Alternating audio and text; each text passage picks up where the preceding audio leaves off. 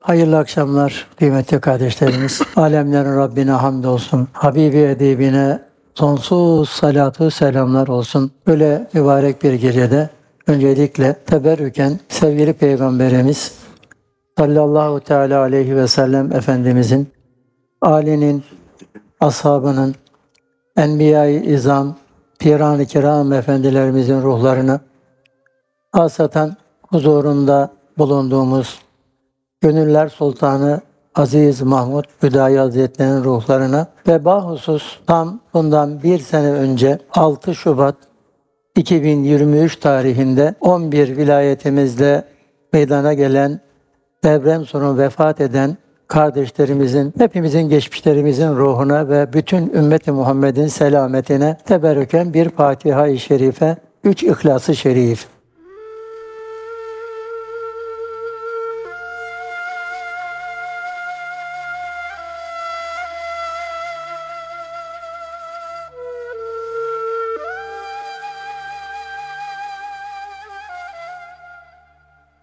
Tekrar hayırlı akşamlar kıymetli kardeşlerimiz. İslam coğrafyanın birçok yerinde olduğu gibi hüzünlerimiz var. Niye hüzünlerimiz var?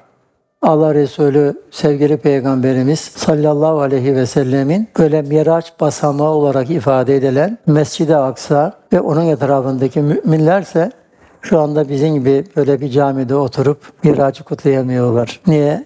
Gerçekten binlerce evladımız orada şehit oldu. Zalimlerin zulmü altında inledi. Bir kısmı yiyecek yemek de bulamıyor. içecek su da bulamıyor. Tedavi olacak ilaç da bulamıyor. Bir hüzün var böylece. Bir taraftan da gerçekten az önce ifade ettim. Tam bir yıl dönümü oldu. Bir sene önce ülkemizde büyük bir deprem felaketi oldu. Ve onun da bugün tekrar bir hüznü yaşanıyor. Gerek medyada, gerek başka alanlarda o da tekrar hatırlanır, bir hüzün de yaşanıyor. Ancak Hazreti Mevlana'nın bir sözü vardır, çok güzel. Hüzünler de, sürurlar da hepsi gelir, geçer, giderdir. Gece gündüzün birbirini takip ettiği gibi gündüzlerin arkasından gecelerin, gecelerin arkasından gündüzlerin geldiği gibi hüzünlerin arkasından sürurlar geliyor. Bazen sürurların arkasından hüzünler geliyor. Aslında Miraç da böyle Allah Resulü'nün bir taraftan Taif'te taşlandığı, bir taraftan gerçekten Hazreti Hatice annemizin, mübarek annemizin vefatı üzerine Allah Resulü'nün biraz daha da mahzunlaştığı, adeta kendini biraz yalnız hissettiği bir demde Yüce Rabbimizin ona çok özel bir ikramı, adeta böyle gökteki meleklerin onu karşıladığı, ondan sonra ilahi tecellilere mazhar olduğu farklı bir alem. Dolayısıyla kıymetli cemaatimiz, kıymetli kardeşlerimiz bu Miraç dediğimiz hadisenin bir Peygamber Efendimiz'e yansıyan yönü var. Onunla Rabbi arasında bir özel an, bir de ümmete yansıyan tarafı var. Miraç Resulullah Efendimiz için ne ifade eder? Elbette ki onun hayatında hiçbir peygambere nasip olmayan bir başka güzellik. Ama bir de onun ümmete yansıyan tarafı var. Ümmet içinde elbette ki Miraç'tan çıkarılacak mesajlar var. İnşallah ezan okuncaya kadar paylaşmaya çalışacağız. Öncelikle hemen bütün kitaplarda şu ifade edilir ki kaynaklarda Cenab-ı Peygamber sallallahu aleyhi ve sellem hemen hemen diğer peygamberlerden bir farklı özellik taşır. Evet, nübüvvet vazifesi itibariyle bütün peygamberler birdir. Ancak Cenab-ı Muhammed Mustafa sallallahu teala aleyhi ve sellemin Rabbi ile olan ilişkisinde ona çok özel bir iltifat, ona çok ayrı bir hitap, ona çok ayrı tecelliler, ona çok ayrı ikramlar yapılmıştır. Mesela Hz. Musa aleyhisselam diyor ki Firavun'a giderken Rabbi şrahli sadri ve yessirli emri vahlul ukteten min lisani. Ya Rabbi şimdi zor bir göreve gidiyorum. Karşımda bir firavun var. Onun için benim sadrımı bir aç. İçim genişlesin. İşimi kolaylaştır. Dilimdeki düğümlerde çözülsün ki ben rahat rahat konuşayım. Fakat Cenab-ı Hak Habibi Kibriya Efendimiz için böyle bir talep olmadan elem neşrah leke sadrek buyuruyor. Ey Habibim biz senin işini, sadrını açmadık mı böyle yani? O sadır açıldıktan sonra senin üzülecek hiçbir şeyin yok. Hatta zaman zaman senin içinin daraldığında biz görüyoruz Habibim. Ve lekad na'lemu enneke yadîku sadruk bima yekulun ve sebbih bihamdi rabbik ve kün mines sacidin ve abudu rabbeke hatta ye'tiyekel yakin. Ey Habibim biz senin böyle görüyoruz. İçinin zaman zaman biraz sıkıldığını, daraldığını görüyoruz ama sen hiç merak etme. Ne yapacaksın o zaman? Sen Rabbini tesbih etmeye devam et. Hamd ederek, tesbih ederek o vazifene devam et. Secde etmeye de devam et. Yakîn gelinceye kadar da Rabbine kulluğuna devam et Habibimizden. Ötesi bizim işiniz. Evet. Diğer taraftan yine İbrahim Aleyhisselam şöyle bir duada bulunuyor. Bildiğiniz bu duadır. Ve la tuhsini yevme yub'asun. Yevme la yenfe'u malun ve la belnun illa men etallaha bir kalbin selim. Bir peygamber ki Allah onun dostluğunu bildiriyor bize. Vettekazallahu İbrahim'e halila. Allah İbrahim'i kendine dost edindi diye. Fakat o dost Allah'a iltica ediyor ya Rabbi. O diriliş gününde ben senin huzurunda mahcup olmak istiyorum. Beni mahcup etme ya Rabbi. Yani beni mahcup olacak işler yapmayayım. Zira o gün ancak senin bir kalp fayda verir. Resulullah Efendimiz için ise yine Kur'an-ı Kerim'de يَوْمَ لَا يُخْزِ اللّٰهُ النَّبِيَّ وَالَّذ۪ينَ آمَنُوا مَعَهُ Öyle bir gün gelecek ki o gün Allah bu peygamberini Muhammed Mustafa'sına asla mahcup etmeyecektir. Onunla beraber iman edenler de mahcup olmayacaktır. Evet bize böyle bir müjde var ama inşallah onu hak eden müminler oluruz. Dolayısıyla Peygamber sallallahu aleyhi ve sellem Efendimiz'e Yüce Rabbimizin çok özel ikramları var. Yine diğer peygamberlerle ilgili olarak bazı peygamberlerin küçük zelleleri oluyor. Cenab-ı Hak Azze ve Celle Hazretleri önce o peygamberlerine o zellelerini yani küçük hatalarını hatırlatıyor. Sonra da onları affettiğini bildiriyor. Tabi peygamberle Allah arasında. Resulullah Efendimiz'e ise onun bir zellesini yani günah olmayan bir davranışını diyeyim, gördüğünde onu düzeltmek istediğinde Resulullah Efendimiz Allah huzurunda acaba bir mahcubiyet hisseder mi Rabbinin huzurunda diye Allah Teala afallahu anke diye başlıyor. Allah seni affetti. Önce bir affettiğimi söyleyeyim de ey Habibim ondan sonra da sen şu işi şöyle yap diye. Bütün bunlar daha var böyle misaller. E, Cenab-ı Peygamber sallallahu aleyhi ve sellem Efendimizin Yüce Rabbi katındaki çok özel bir mazhariyete nail olduğunu elbette ki ifade ediyor. Elbette ki bunlardan biri de şüphesiz Miraç dediğimiz hadisedir. Az önce hocalarımız Süleyman Çelebi'nin Vesile-tün Necat-ı Raslu'nun Mevlid diye Türkçemize geçmiştir böyle bir bilgi vereyim. Kitabın aslı Vesile-tün Necat'tır. Kurtuluş vesilesi. Şu dünyada da kurtuluş vesilesi, ahirette de kurtuluş vesilesi ve vasıtası Muhammed Mustafa sallallahu aleyhi ve sellem'dir. Onunla kalbini buluşturanlar, yüreğini onunla bütünleştirenler, hayatı onun istediği gibi yaşayanlar, kısaca ona iman eden, ona ittiba eden, ona itaat eden ve onu bir başka yüreklere taşıyan insan muhakkak ki kurtuluşa erecektir. Kurtuluşun yolu bu. Allah Resulüne önce iman etmek, sonra ona ittiba etmek, ona itaat etmek, onu sevmek ve onu bir başka yüreğe taşımak. Çünkü Efendimiz ümmetiyle olan ilişkisini Efendimizin Kur'an-ı Kerim bu kelimelerle ifade ediyor. Habibimize inanacaksınız diyor. Ona itaat edeceksiniz. Ne diyorsa semina ve atana diyeceksiniz. Ona ittiba edeceksiniz. Yani o neyi nasıl yaptıysa öyle yapacaksınız. Sonra onu ananızdan babanızdan daha da çok seveceksiniz ve sonra da Habibimin mesajını, ilahi mesajı başka insanlara taşıyacaksınız ki ashabın Peygamber Efendimiz olan ilişkisi buydu.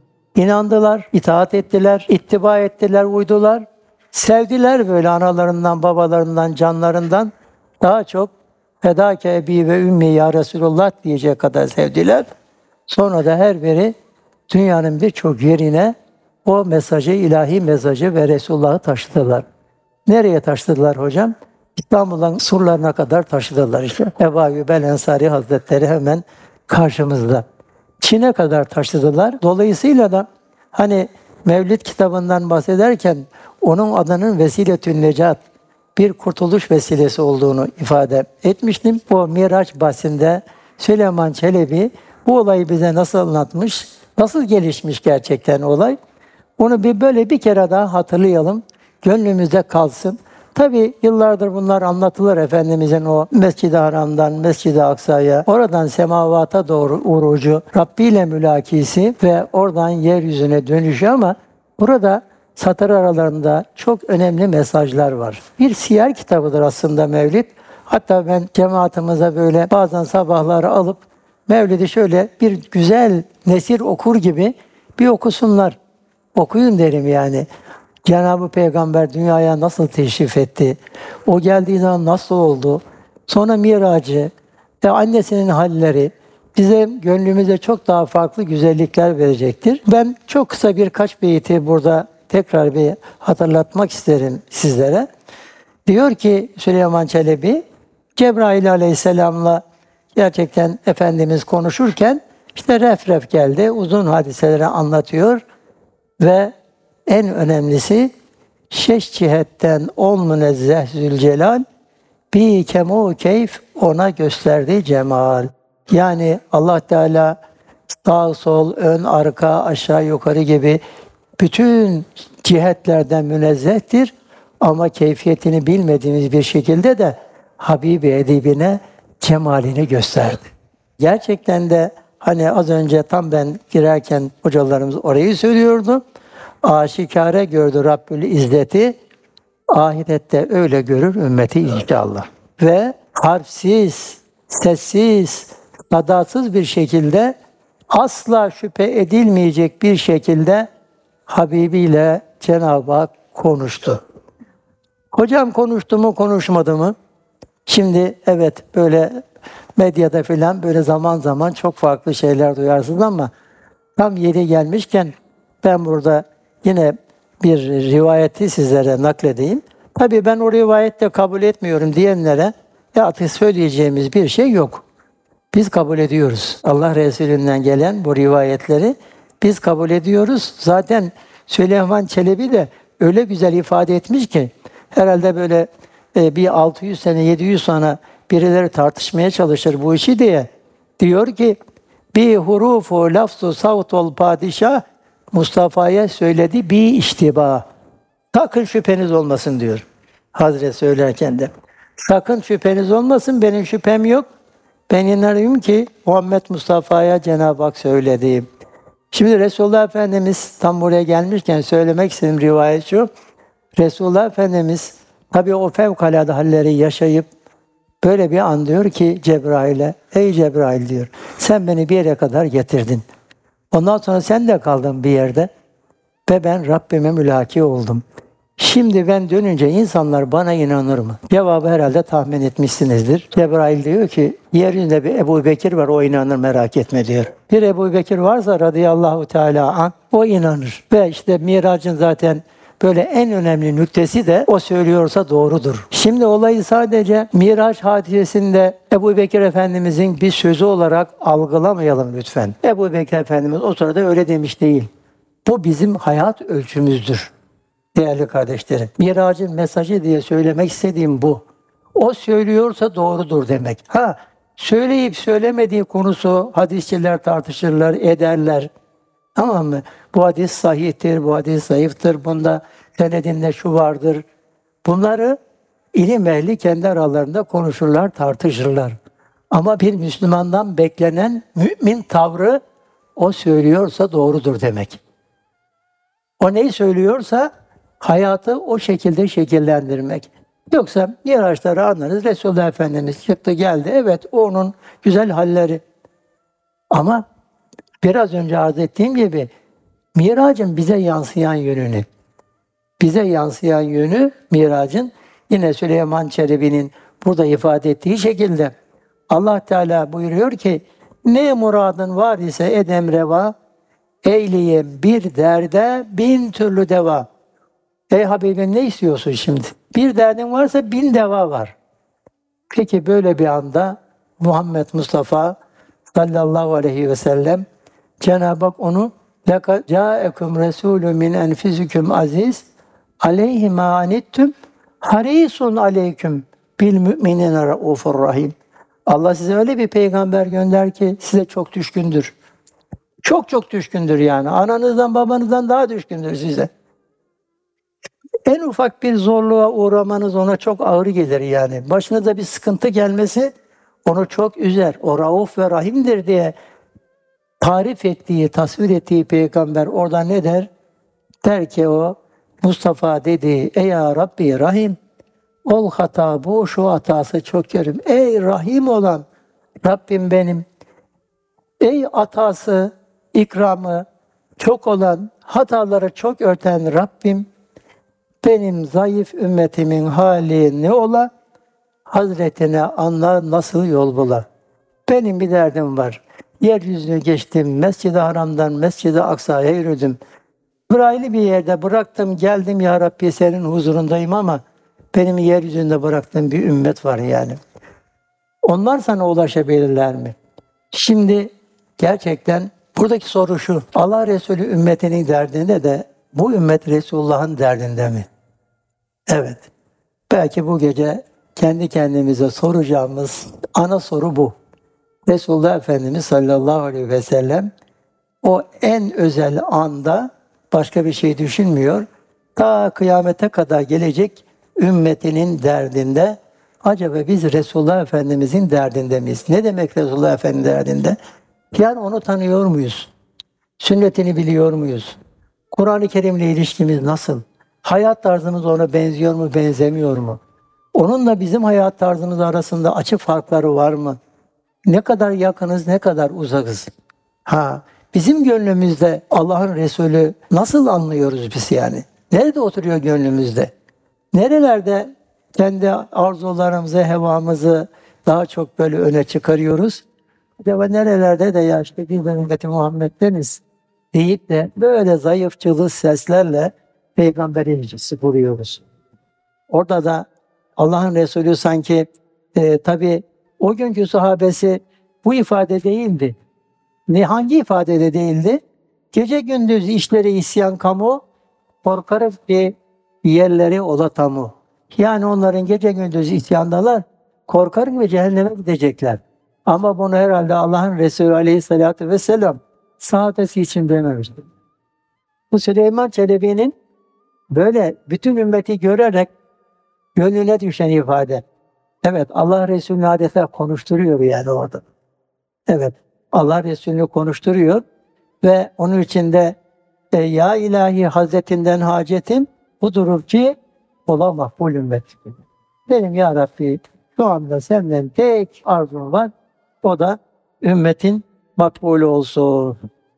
Ve oradan da ilahi bir e, hitap yine e, Hak Teala'dan eriştiği bir nida Ya Muhammed ben sana kıldım hata ümmetini sana verdim ey Habib cennetimi de onlara kıldım nasip dedikten sonra çok önemli bir mesaj yine Süleyman Çelebi'den hem dedi ki ya Muhammed ben seni bilirim. Görmeye doymazsın beni. Evet. Beni görmeye doymazsın ya Habibin.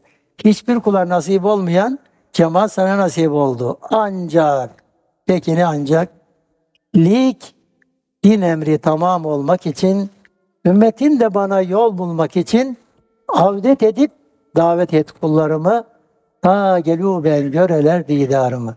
Evet burası güzel ey Habibim ama sen şimdi yeryüzüne gideceksin. Din tamamlanacak. Ümmetini de ikaz edeceksin, irşad edeceksin. Onlar da gelecekler. Tasavvufi literatürde bir seyir vardır kıymetli kardeşlerim. Seyir yolculuk demektir. Bunun birinci safhası seyir ilallah. Allah'a doğru yürüyüş. Sonra seyir fillah, Cenab-ı Hakk'ın tecellileri içerisinde yürüyüş. Sonra seyir anillah, Cenab-ı Hak'a vasıl olduktan sonra Cenab-ı Hak'tan kullara doğru bir yürüyüş. Yani irşad için, hizmet için, rahmet tevdi etmek için. Bakın yani bizim kültürümüzde değerli kardeşlerim bunlar ne kadar böyle sade bir dille ifade edilmiş. Allah Resulü'nün hayatından bakarak. Çünkü Cenab-ı Hak Habibi Edibini gerçekten niçin gönderdi yeryüzüne? İnsanları irşad için gönderdi. Ne diyen ve beşiren ve daire ilallahı bir izni. Süleyman Çelebi bunları söylerken söylediklerinin hepsinin ayetlerden, hadislerden bir kaynağı var. Niye? Allah Teala buyuruyor ki Ey Habibim biz seni insanlara bir müjdeci olarak gönderdik. Müjdeleyeceksin ama korkutacaksın da. İnna erselnâke şahiden ve mübeşşiren ve nediren ve daiyen ilallahi bi izni. Ve biz seni insanlara Allah'a çağıran bir insan olarak gönderdik. Peygamber insanlara insanları kendine çağırmadı. Allah'a çağırdı. Ey insanlar la ilahe illallah deyin. Evet. Ey insanlar la ilahe illallah deyin. Allah'tan başka hiçbir ilah yoktur deyin. Sadece bu kelimeye çağırdı. Ondan sonra Cenab-ı Hak da Muhammedur Resulullah dedi. Evet, peygamberimizi gönderdik ama o bizim elçimiz. Sonra da Siracen münira her tarafından senin insanlığa bir ışık, bir nur. Gözün nurlu olsun, elin nurlu olsun, dilin nurlu olsun. Nitekim Resulullah Efendimiz sallallahu aleyhi ve sellemin dualarından biri öyledir. Ya Rabbi önümde bir nur kıl. Arkamdan bir nur ver. Sağımda bir nur olsun. Solumda bir nur olsun. Mümin de gerçekten Muhammed ümmetine de yakışan bugünkü böyle adeta 21. asırın o cahili karanlık döneminde nurani bir insan olmaktır. Elinden nur çıkmalı yani merhamet tecelli. Yüzünden bakıldığı zaman bir ışık çıkmalı, manevi bir ışık çıkmalı. Dilinden nur dökülmeli, gıybet vesaire dökülmemeli. Tabi burada tam yeri gelmişken Allah Resulü bütün bu tecellilerin içerisinde ümmetinin derdindeyken elbette ki o bir de Beşir'in yanında nezir sıfatıyla bir şey daha hatırlattı. Evet, orada ümmetini yad etti Allah'ın Resulü. Fakat sonra buyurdular ki, ben de bu seyahatım esnasında bir de bir takım yanlışlıklar gördüm. Evet. Allah Teala'nın bir takım günahları nasıl cezalandırdığını gösterdi Rabbim bana ki ümmetimi ben cennetle tebşir ediyorum ama günahlardan da sakınmalarını istiyorum. Onlar buyurdular ki gerçekten yetim malı yiyen insanların orada nasıl cezalandırıldığını gördüm. Onları uzun uzun anlatmıyorum. Gıybet edenlerin acı akıbetini gördüm orada. Zinanın nasıl böyle iğrenç bir hal aldığını gördüm orada. Faiz yiyenlerin nasıl böyle orada cezalandırıldığını da gördüm. Ve çocuk katillerinin yani çocuk katili derken kızı korkutuyla çocuğunu öldüren kadınların da nasıl cezalandırıldığını. Şimdi Allah Resulü Aleyhisselatü Vesselam Efendimiz topluma yeniden bir nizam veriyor. Bir toplum ki orada gerçekten yetim malı yeniyorsa, bir toplum ki orada böyle herkes birbirinin aleyhinde gıybet ediyorsa, bir toplum ki orada zina yayıldıysa, bir toplum ki orada iktisadi düzen tamamen bozulup hayat adeta faiz üzerine inşa edildiyse ve bir toplum ki mini mini yavrular bir kısmı doğduğu zaman bir kısmı anne karnında gerçekten öldürülüyorsa elbette ki o toplum Allah Resulü'nden çok uzak bir toplumdur yani.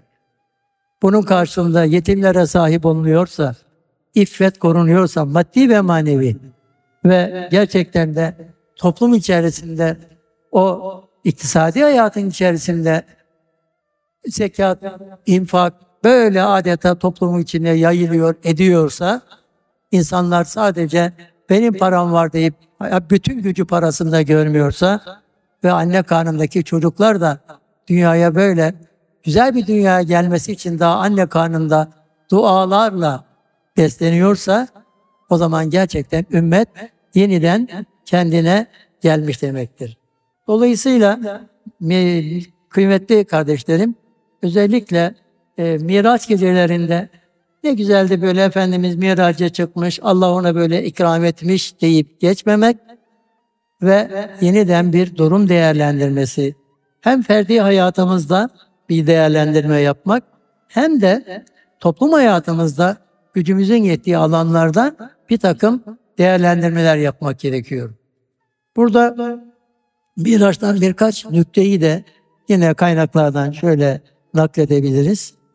Allah Resulü bildiğimiz gibi biraz önce arz ettiğim çok mahzun olduğu bir zamanda böyle bir manevi ikrama mazhar oldu. Buradan şunu anlıyoruz ki çile, elem ve ızdırapların olduğu bir zamanda, meşakkatların olduğu bir zamanda da Cenab-ı Hakk'ın hemen arkasından farklı tecelliler olur.